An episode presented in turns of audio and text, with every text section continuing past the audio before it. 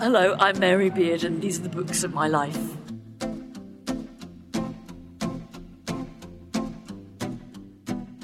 So trust me, plenty of people have tried, but to my mind at least, Mary Beard remains the only person who can make ancient history interesting. Who else, really, would you want to hear from about the Greeks and the Romans than Mary Beard? Professor of Classics at Cambridge University, the Royal Academy of Arts Professor of Ancient Literature, and Classics Editor of the Times Literary Supplement. Mary, of course, achieved national treasure status in the UK years ago, and the rest of the world is quickly cottoning on after we met at the Jaipur Literature Festival, and a quick aside here, I'm sorry for the noise, it does get incredibly stressful there. I went straight to the bookshop to try and pick up her 2017 bestseller, Women and Power, a Manifesto. No chance. They'd sold out within the first couple of days. Mary might be the author of 18 books, the host of countless TV series, and an officer of the Order of the British Empire. But I'm sure the thing that we're all really drawn to is Mary's utter commitment to authenticity. She doesn't appear to have changed a jot in her transition from scholar to TV star. And I know she'd absolutely hate that word, but it is honestly the right one. If you enjoyed this episode of Books of My Life, please do subscribe. We'd love to have you with us every week. And don't forget to send us the books of your life to our very own email address, booksofmylife at thenational.ae. Enough from me. Here's Mary Beard on the books that changed her life.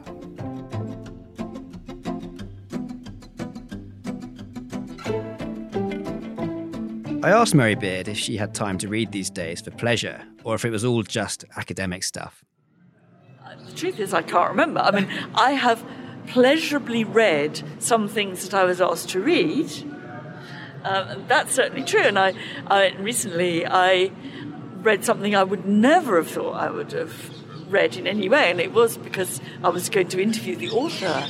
Uh, it was Philip Pullman's trilogy, his Dark Materials, and I always thought I didn't like fantasy literature, but you know, if I was going to talk to Pullman, I had to read this. I, I, I ought to claim, sort of for the second time, um, but I'd been pretty scanty before, and, uh, and that was an extraordinary.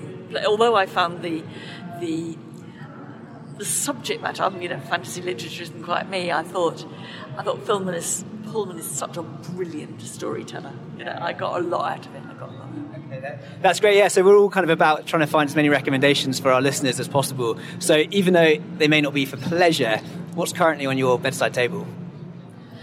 Um, Germaine Greer's um, essay on rape. You're gonna have to tell me how are you how are you finding that?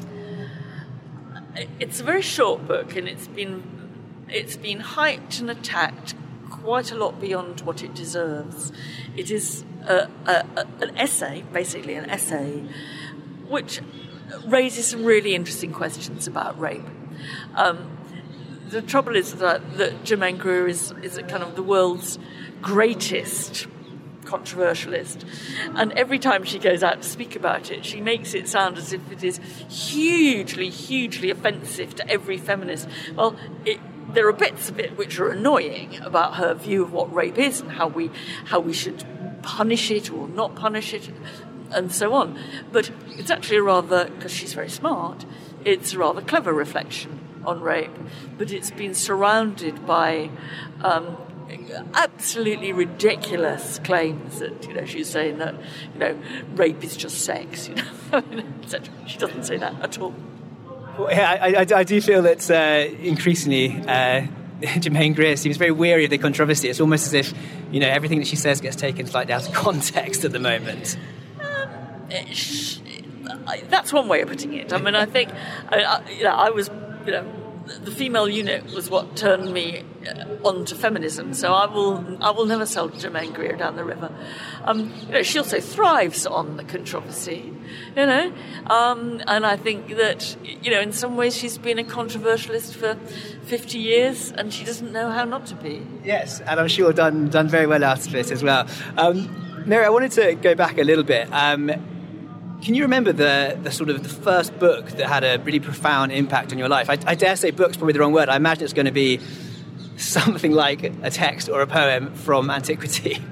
Oh, no, no, no. If you kind of go back to you know, what I first remember reading, you know, we're back in Beatrix Potter land okay. now, and you know, I can't I can't intellectualize this, but I do remember being absolutely hooked by a not particularly well known story by Beatrix Potter, the, the tale of the big bad rabbit. I think it was called.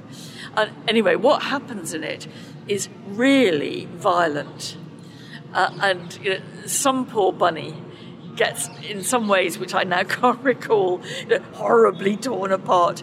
And I remember uh, that kind of pleasure you have in in stories that are sort of transgressive. I remember always asking my mum to read it to me as a bedtime story and yet not wanting to hear it because it was so frightening and it's so that kind of edginess as I say I could not tell you now what happened I have some vague memory of the pictures, but I could not tell you what happened. But I know I can remember the feeling okay. uh, of being excited, really wanting to hear it again and again, and yet not being able to bear to, to hear it. Excited by the concept of story for the first time. I mean, I guess so, and, and I guess that I was actually exposed to all kinds of stories, uh, but this this was something which, well, it, it is about, I think, the the kind of edginess and the awkwardness and the ambivalence of, you know, of, of literature and stories because you don't want them to be cozy. Uh, and yet you also know, oh, help, this is, you know, should I be listening to this? There's something, ter- I know something terrible is about to happen. so it was my kind of introduction yeah. in its rabbit world. So you, um, you mentioned your mother there um, as someone who, who read to you as a child. Um, presumably, you grew up in, in a, in, a, fairly literary household. Is that right or not? Well, I grew up in a household with quite a lot of books. My mum was a school teacher, my dad was an architect, and we lived miles away from, you know, um, the metropolis in the UK in rural Shropshire. And yeah, I, I, I suppose I thought that books were, were essential you know, tool of domestic life, really. Yeah. And um, and what came next as, as, you got slightly older? Did you did you uh, sort of progress onto uh, on, onto the classics quite quickly? I don't think I did really. I mean, uh, uh I remember that I became maybe this is diagnostic. I was a, an avid reader of non-fiction. So you give me an encyclopedia and you know, I would you know, read articles about all kinds of things that you know, you know, the Wars of the Roses. You know, what on earth are they? Um, uh, and so there was a kind of pleasure in the written fact. I now don't see it as fact, but in, in you know the written word telling you things about how the world was or had been. And I, I, I think that I wasn't one of those kids that devoured fiction. I read fiction, but uh, uh, you know, I wasn't the kind of child that sat down age 13 and read the whole of Jane Austen because they couldn't bear not to have read the next one.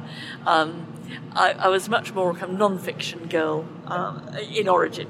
I think I think there will be a lot of listeners uh, relieved to hear that uh, they're in uh, they're in cahoots with you about not reading very much at, at, at that age. Um, can you remember though? I mean, you know, if, if, if, there was a book, um, there was a book that you've read later in life which you wish you had read at that age. What would that be? Well, I think there is one that I did, in fact, read when I was young. Okay. Um, because you know I wasn't entirely immune from the great works of fiction. It's just that I didn't I didn't sort of overdose on them. Uh, you know, and I I remember the first time I read Jane Eyre. uh, Charlotte Bronte's Jane Eyre.